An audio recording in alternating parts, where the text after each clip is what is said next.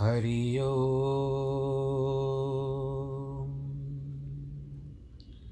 हरि हरि ओ गुरुर्ब्रह्मा गुरुर्विष्णु गुरुर्देवो महेश्वर। गुरुर्साक्षात् परब्रह्म तस्मै श्रीगुरवे नमः। विघ्नेश्वराय वरदाय सुरप्रियाय लम्बोदराय सकलाय जगद्दिताय, नागाननाय श्रुतियज्ञविभूषिताय गौरीसुताय गणनाथ नमो नमस्ते। नाहं वसामि वैकुण्ठे, योगिनां हृदयेन च मद्भक्तां यत्र गायन्ति, तत्र तिष्ठामि नारद। जिस घर में हो आरती, चरण कमल चितलाय तहाँ हरि वासा करे, ज्योत अनंत जगाए। जहाँ भक्त कीर्तन करे, बहे प्रेम दरिया, तहाँ हरि श्रवण करे सत्यलोक से आए। सब कुछ दीना आपने, भेंट करूँ क्या नाथ? नमस्कार की भेंट लो, जोड़ू मैं दोनों हाथ। जोड़ू मैं दोनों हाथ। जोड़ू मैं दोनों हाथ। शान्ताकारं भुजगशयनं पद्मनाभं सुरेशम् विश्वाधारं गगनसदृशं मेघवर्णं शुभाङ्गं लक्ष्मीकान्तं कमलनयनं योगिवृद्धानगम्यं वंदे विष्णुं भवभयहरं सर्वलोकैकनाथं मङ्गलं भगवान् विष्णु, मङ्गलं गरुडध्वज, मङ्गलं पुण्डरीकाक्ष मङ्गलायस्तनो हरि सर्वमङ्गलमाङ्गल्ये शिवे सर्वार्थसाधिके शरण्ये त्र्यम्बके गौरी, नारायणी नमोऽस्तु ते। नारायणी नमोऽस्तु ते। नारायणी नमोऽस्तु ते।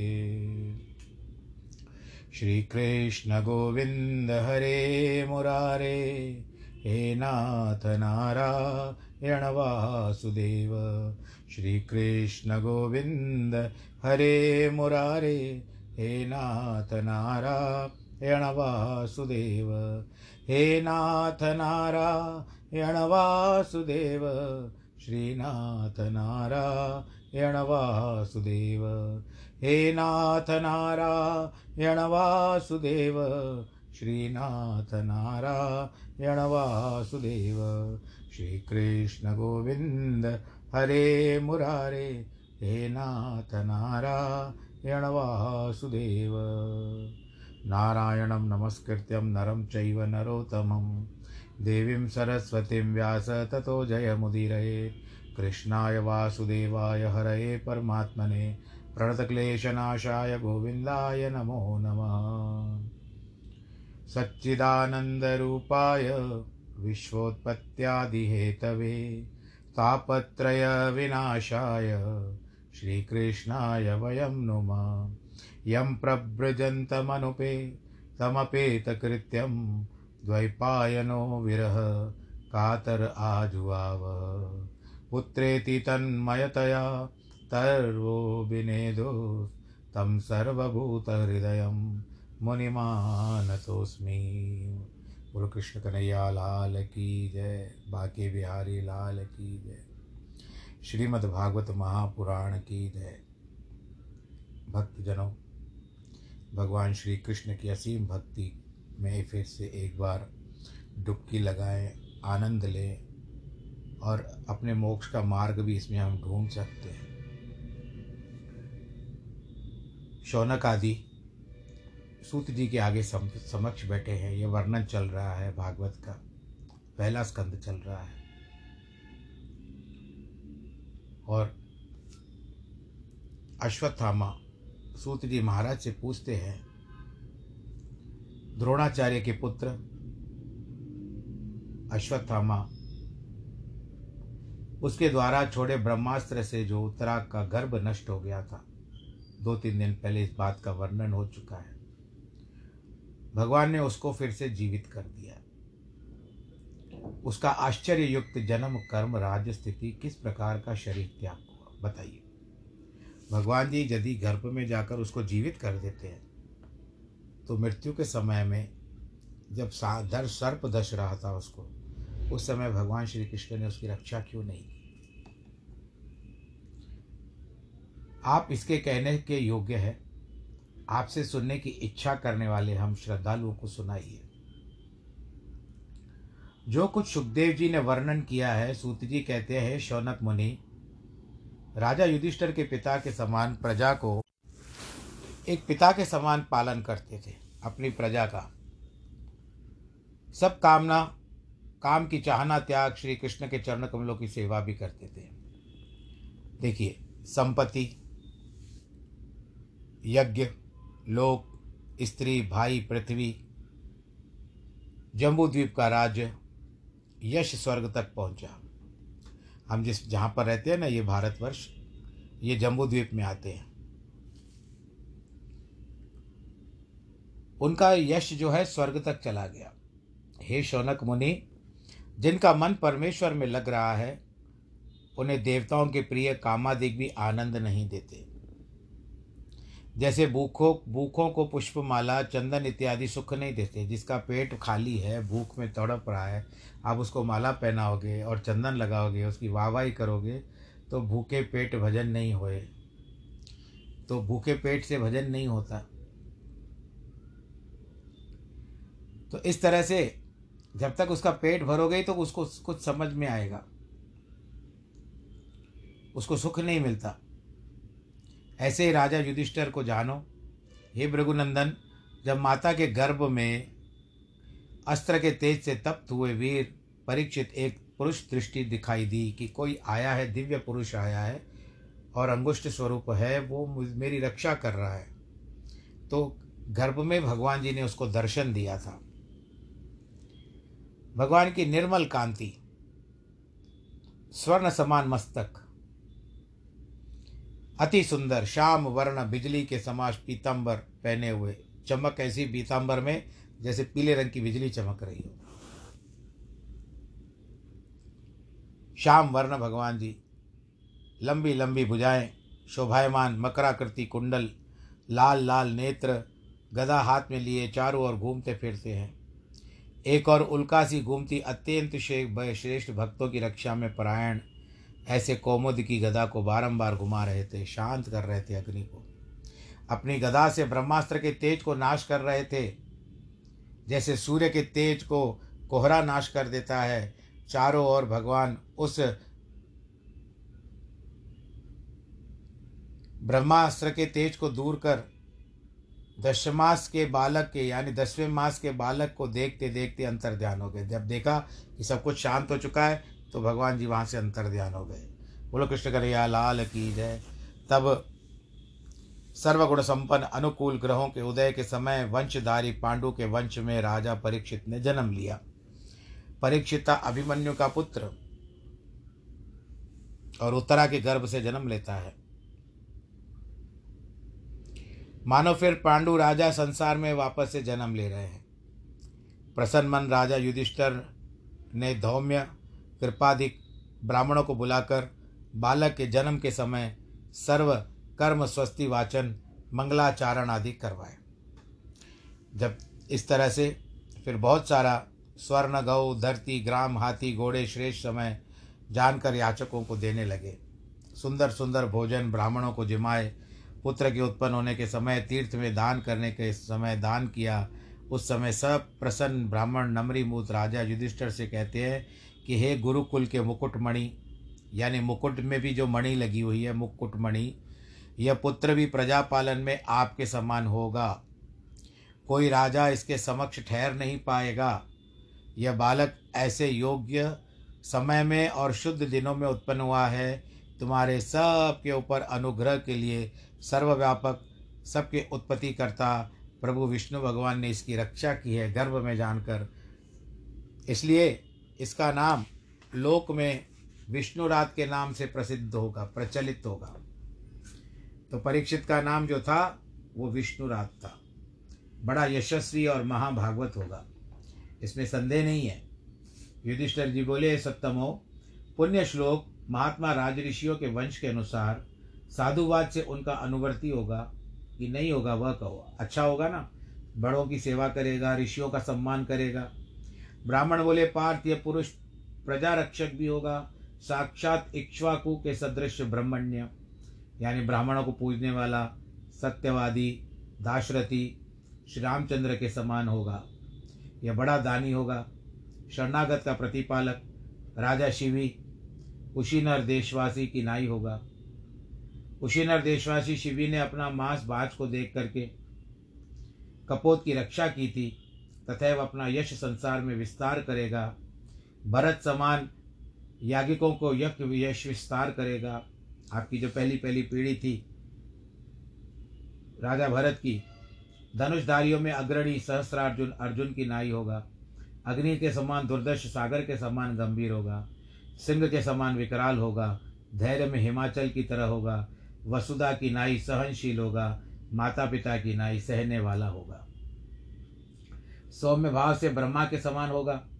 शीघ्र प्रसन्न होने में महादेव के जैसा होगा। समस्त जीवों का आश्रय भगवान की तरह करेगा। सब सद्गुण महात्म्य यह कृष्ण भक्त होगा, परम कृष्ण भक्त होगा। उदरता में रंतिदेव और धर्मात्मा में ययाति के समान होगा। रंतिदेव की कथा नवें स्कंद में आएगी, बहुत दूर है अभी। और ययाति की कथा भी आएगी नवें नवें स्कंद में। वो भी अभी बहुत दूर है। धैर्य में बलि के समान, राजा बलि के समान। समता में श्री कृष्ण के समान कि सबको एक जैसा देखा, देखेगा।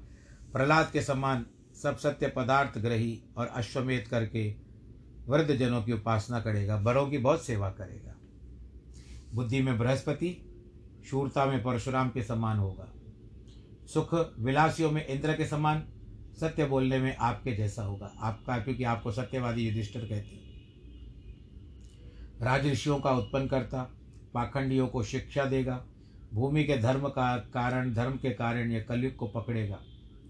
कलयुग भी इसे डरेगा। ब्राह्मण के पुत्र के शाप के कारण तक्षक नाग के काटने से, यानी सर्प के काटने से इसकी मृत्यु होगी। सबका संग त्याग कर श्रीमद् भागवत की कथा सुनेगा। वैकुंठ धाम को वैकुंठनाथ के पास जाएगा। आत्मा की यथार्थता जानकर व्यासपुत्र सुखदेव से ज्ञान सुन गंगा जी ने देह त्याग अभय पदवी को प्राप्त होगा। ज्योतिष, ब्राह्मण, पंडित लोग यह वचन राजा से कहकर पूजा दक्षिणा लेकर अपने अपने स्थानों को चले गए। और संसार में इनका नाम परीक्षित कैसे विख्यात हुआ, वो इसमें ऐसे बताया जाता है।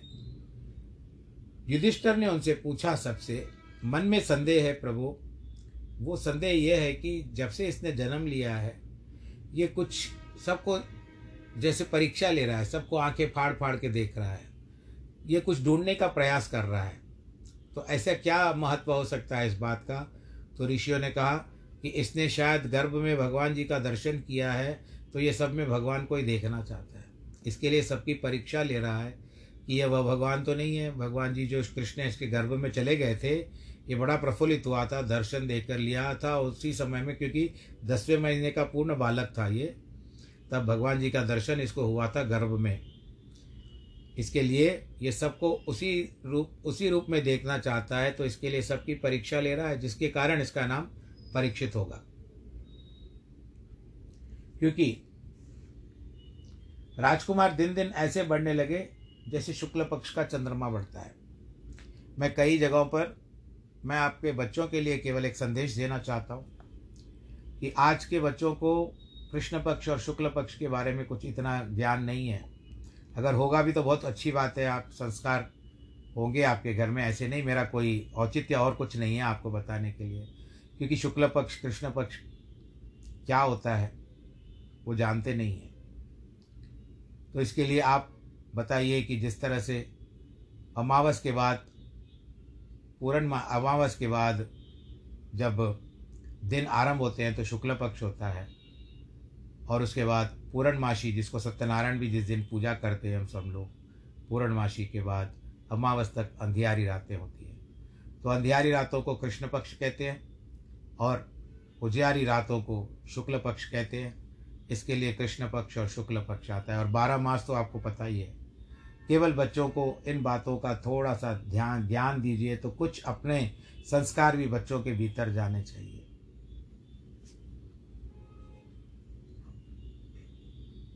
उसी के समान पूर्ण हुआ।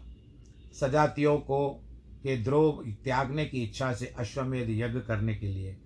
राजा युधिष्ठर कर दंड के बिना धन प्राप्त होता न देख विचार करने लगे।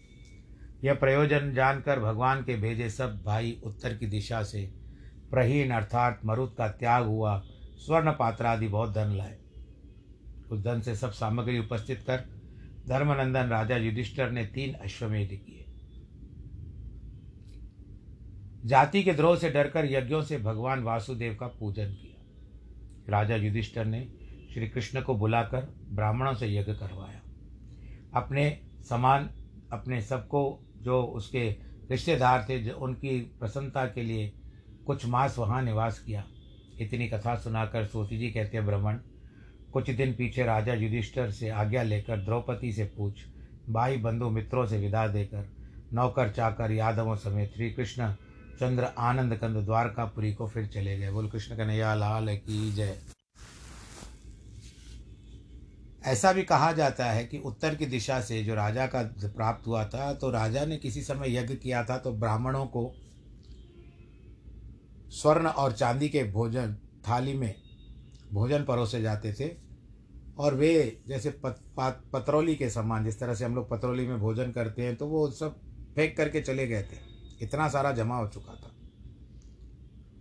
तो ऐसा मैंने जहाँ तक सुना है कथाओं में पढ़ा है उसी धन से इसके यज्ञ की पूर्ण पूर्णा, यानी पूर्णा होती हुई। अब सूत जी आगे कहते हैं, ऋषियों, विदुर जी के तीर्थ यात्रा से मैत्रेय जी से श्री कृष्णचंद्र की गति सुनकर हस्तिनापुर में आए। जिस बात के जानने की इच्छा थी, वह पूरी हुई। विदुर जी ने मैत्रेय जी के आगे जितने प्रश्न किए, उनसे तीन चार प्रश्न ही विदुर जी के श्री गोविंद में पूर्ण भक्ति हुई। उन प्रश्नों का उपराम हुआ। हे ब्रह्मन अपने भाई विदुर जी को आता देखकर सब भाइयों समेत धर्मपुत्र, धृतराष्ट्र, युयुत्सु, संजय, कृपाचार्य, कुंती, गांधारी, द्रौपदी, सुभद्रा, उत्तरा, कृपी, जो द्रोणाचार्य की और अश्वत्थामा की माँ थी, जाति की स्त्रियाँ, पुत्र सहित और इस, और भी अत्यंत हर्ष से जैसे देह में प्राण आए, ऐसे मिले। विरह की उत्कंठा से प्रेम के विवश होकर नेत्रों से जलधारा प्रवाहित होने लगी। युधिष्ठर ने हाथ जोड़ करके पूजन कर आसन पर बिठाया। जब भोजन से निश्चित होकर आसन पर विश्राम किया, उस समय नम्रता से प्रणाम कर चरण दाबने लगे। बोले कि, आपने हमारे ऊपर बड़ा अनुग्रह किया है। इस समय आकर दर्शन दिया है। हम पाँचों भाई आपकी छत्र छाया में आगे बढ़े थे। ये युधिष्ठर कह रहे हैं, विदुर को, आप हमको भी कभी स्मरण करते थे या नहीं? जैसे पक्षी अपने पुत्रों को अति स्नेह से पंखों की छाया में बढ़ाता है। उसी रीति से आपको हम आ, हमने आपको बढ़ाया आपने हमको बढ़ाया। और माता सहित हमें सब आपत्तियों से आपने बचाया। आपने भीमसेन को विष से बचाया लाक्षाग्रह की अग्नि से बचाया और भी बहुत सारे विघ्न आए थे हमारे जीवन में पर सब जगह आपने एक कुशलता से हम लोगों की रक्षा की। जिस समय दुर्योधन आदि कौरवों ने हमको लोहे के कोटे में बंद करके विचार किया कि इनको भस्म कर डाले लाक्षाग्रह में, उस समय आपने वहाँ से सुरंग निकलवा करके हमको बचा लिया। आपने हमारे ऊपर बहुत बारी रक्षा की है। आप सरी के महात्माओं की तीर्थ यात्रा तीर्थों पर कृपा करने के लिए कुछ अपने अर्थ नहीं, आप सरी के भागवत तो आप ही तीर्थ रूप है। आपके दर्शन से तीर्थ भी पवित्र हो जाते हैं। अपने अंतकरण के निवासी गदाधारी भगवान से मलिन जनों के कुसंग के तीर्थ जो मलिन हो जाते उनको भी फिर सत्कर्मी अनुष्ठान, वेदांति, ज्ञानी, भगवत भक्त, आप जैसे लोग उसको पवित्र कर देते हैं। बोलो, कृष्ण कन्हैया, लाल की जय। हे पिता, आपने बहुत तीर्थ किए, परंतु द्वारकापुरी भी गए थे या नहीं थे? गए।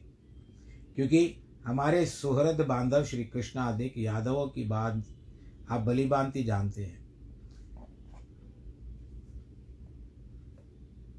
शुभचिंतक हैं वे हमारे? हमको जब से राज्य देकर के गए हैं, तब से उनका कोई समाचार नहीं आया है। वे अपनी पुरी में कैसे हैं? कैसे नहीं है? कृपा करके कहो। धर्मराज जी ने जब यह पूछा तो विदुर जी ने सब तीर्थों का वृत्तांत कहा।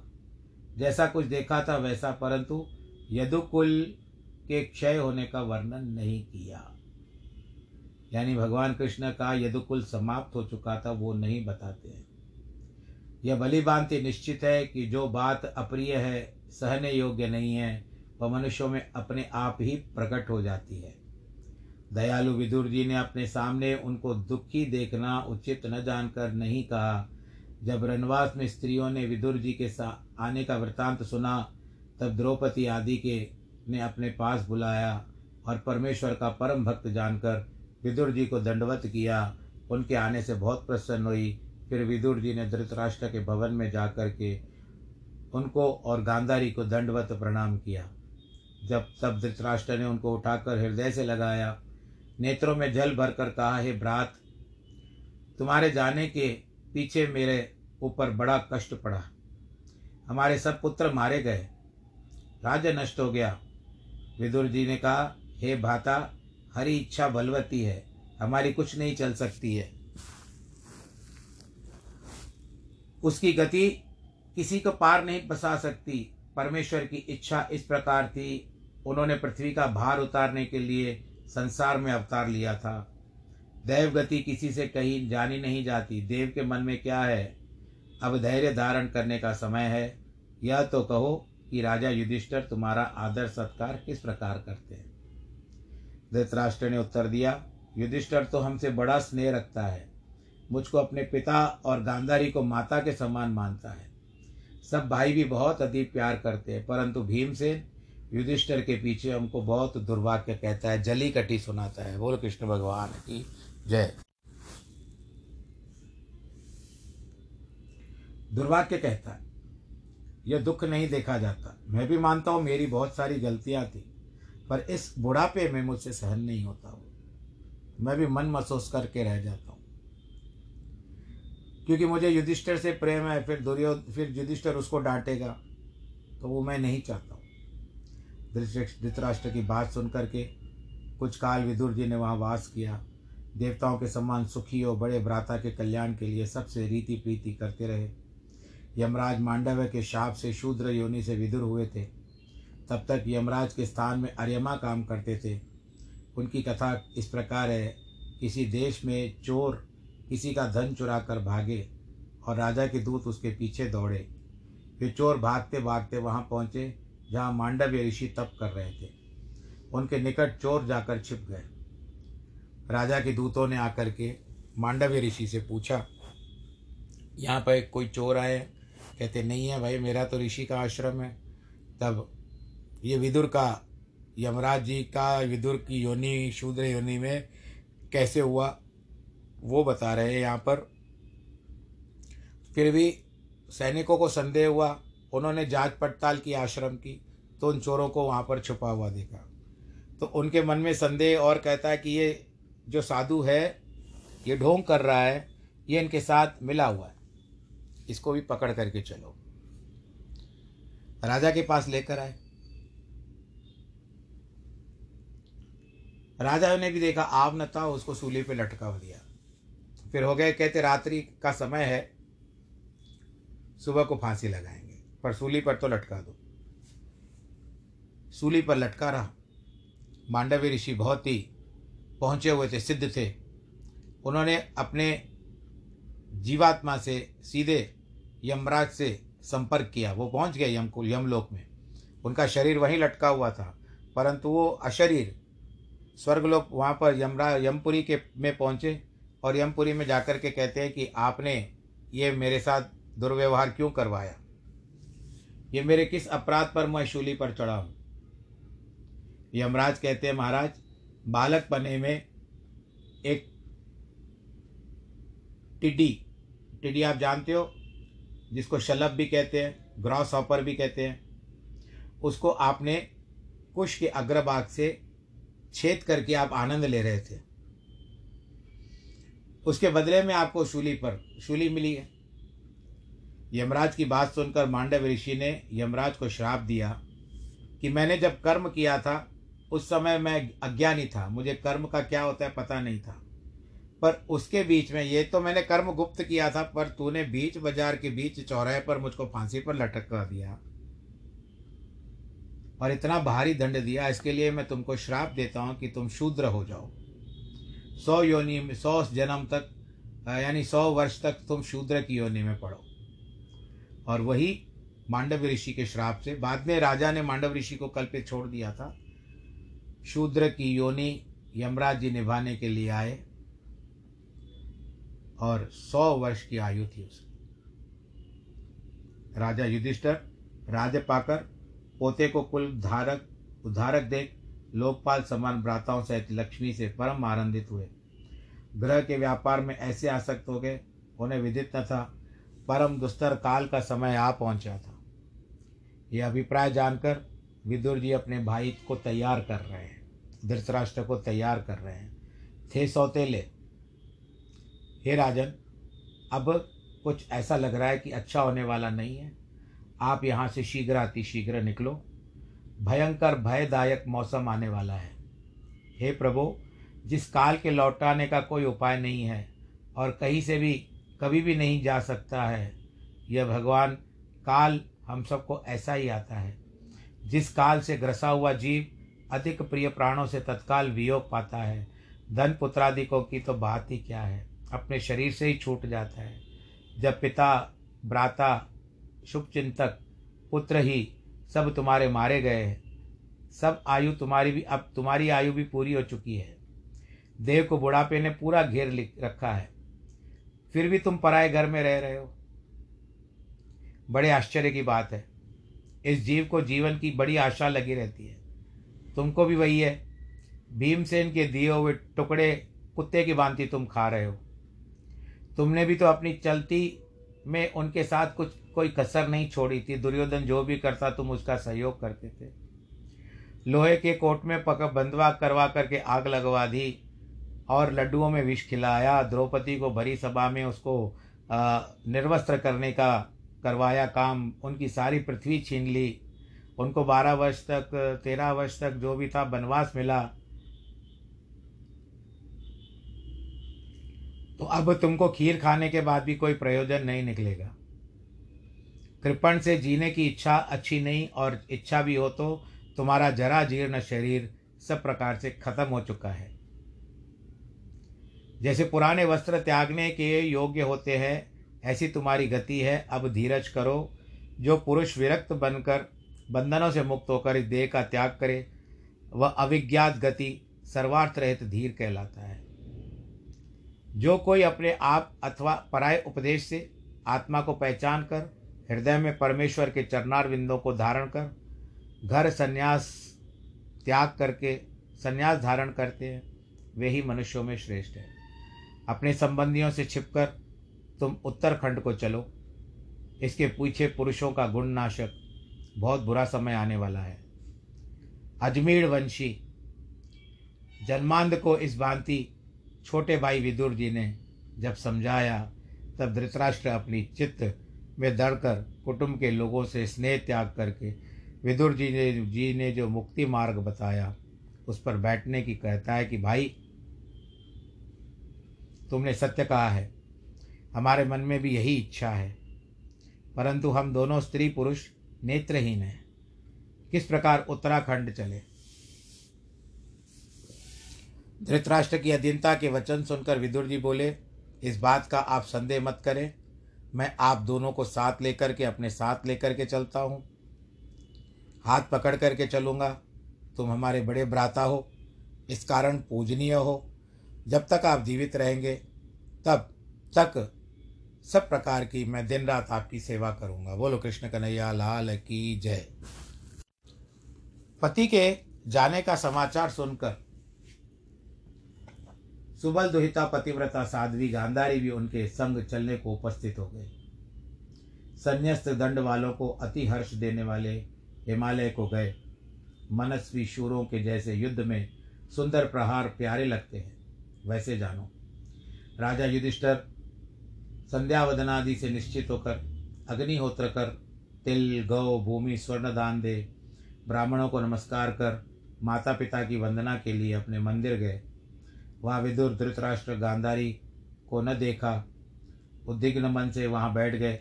संजय से पूछा कि, ये संजय, हमारे चाचा, बूढ़े, आँखों से हीन कहाँ चले गए?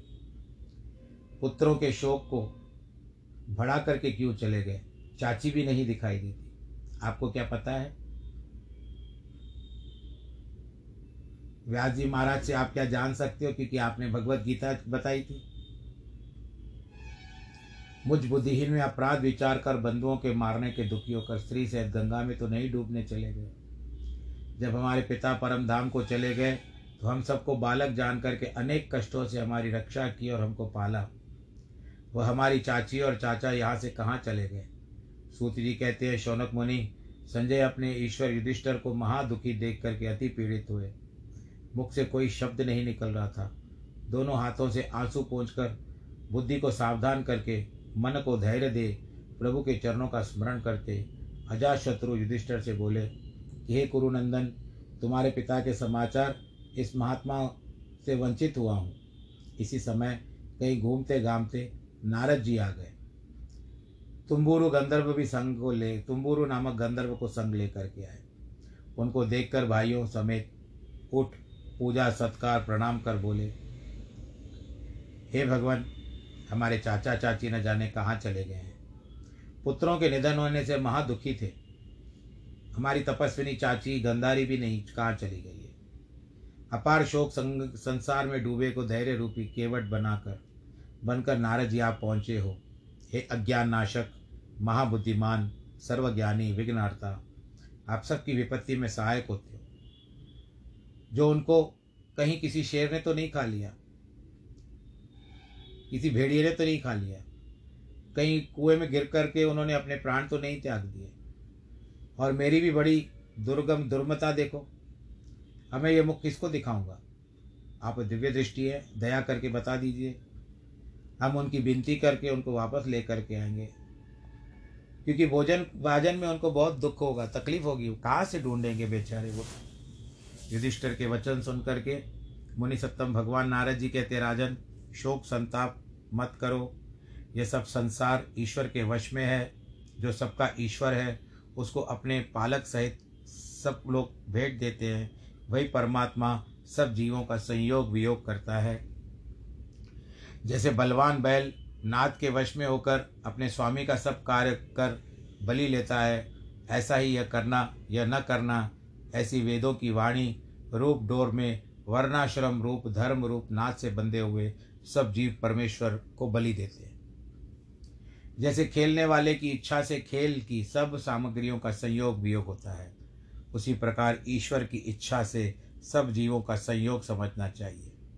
लोक को ध्रुव मानो, यानी स्थिरता मानो, अथवा अध्रुव मानो, या अस्थिर मानो। वह दोनों मत मानो। मोह से, स्नेह से, सब प्रकार से शोक करना नहीं चाहिए। हे युधिष्ठर, यह तो अज्ञान पवन की, पन की तुम्हारी व्याकुलता है, इसको त्याग करो, क्योंकि आप धर्मराज हो।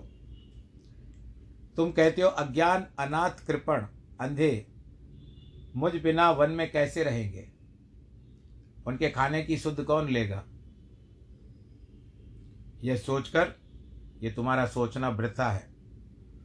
काल, कर्म, गुण कई कई लोग स्वभाव भी बोलते हैं, पर अभी स्वभाव यहाँ लिखा हुआ नहीं है। काल, कर्म, गुण, या स्वभाव को ही गुण समझ लीजिए। इनके अधीन यह पंच तत्व का बना हुआ यह शरीर है। यह इसकी रक्षा कर सकता है। जैसे अजगर सर्प ग्रस्त जीव और उसको कैसे बचा सकेगा? चार पग वाले पशु आदि तृणादि को खाते हैं। हाथ जिनके हैं, वे जीव और सूक्ष्म वस्तु का भक्षण करते हैं। ऐसे ही सब जीव मात्र जीवों की जीव को भी बचाते हैं। परंतु है सब कालग्रस्त। आज नहीं तो कल सबकी मृत्यु है ही है। हे राजन, सर्वद्रष्टा एक है। सब आत्माएँ एक है। भीतर बाहर जिसमें नहीं, भोक्ता और भोग्य रूप होकर माया से बहुत दिखते हैं। इसलिए सजाती है, विजाती है, स्वागत, भेद, शून्य यह भगवान प्रकाश करता है। हे महाराज यह भगवान भूत भावन काल रूप में सुरद्रोहियों के मारने के लिए पृथ्वी पर मनुष्य अवतार धारण करते हैं। देवताओं का तो सब कार्य कर चुके, केवल यदुकुल की ओर बाट देख रहे हैं। तब तक तुम भी यहाँ रहो, जब तक ईश्वर कृष्णचंद्र आनंद कंद यहाँ रहे, पीछे तुम भी चले जाना। हे राजन धृतराष्ट्र सहित गांधारी को तुम्हारे और दूसरे चाचा जो है विदुर, वो लेकर के गए हैं, दक्षिण हिमाचल की ओर और ऋषियों के आश्रम में गए हैं, वहाँ पर रह रहे हैं। और गांधारी सब ओर से बहकर आप सात रूप हुई है। सातों ऋषियों की प्रीति के अर्थ सप्त स्रोत विख्यात है। वहाँ सदा स्नान कर, यथाविधि अग्निहोत्र कर, वायु भक्षण आश्रय रहकर, अति शांति से मन से परमात्मा के चरणों में चित्त लगाकर, सारे कुटुंब से स्नेह तज कर वो वहाँ पर रहेंगे। आसन जीत, श्वास जीत, इंद्रियों का प्रत्याहार करके, हरि भावना से दग्ध होकर, राजस, तामस, सात्वक सब मल जिनके भस्म हो गए। विशेष ज्ञानमय व्यापक जिनकी देह, जीव अंतर्यामी, सर्वाधार बृहत्वत्वादि गुण विशिष्ट चैतन्य ब्रह्म में जीवात्मा संयोग कर सब दूर हो जाएगी। इस प्रकार उन्होंने सब त्याग कर दिया है।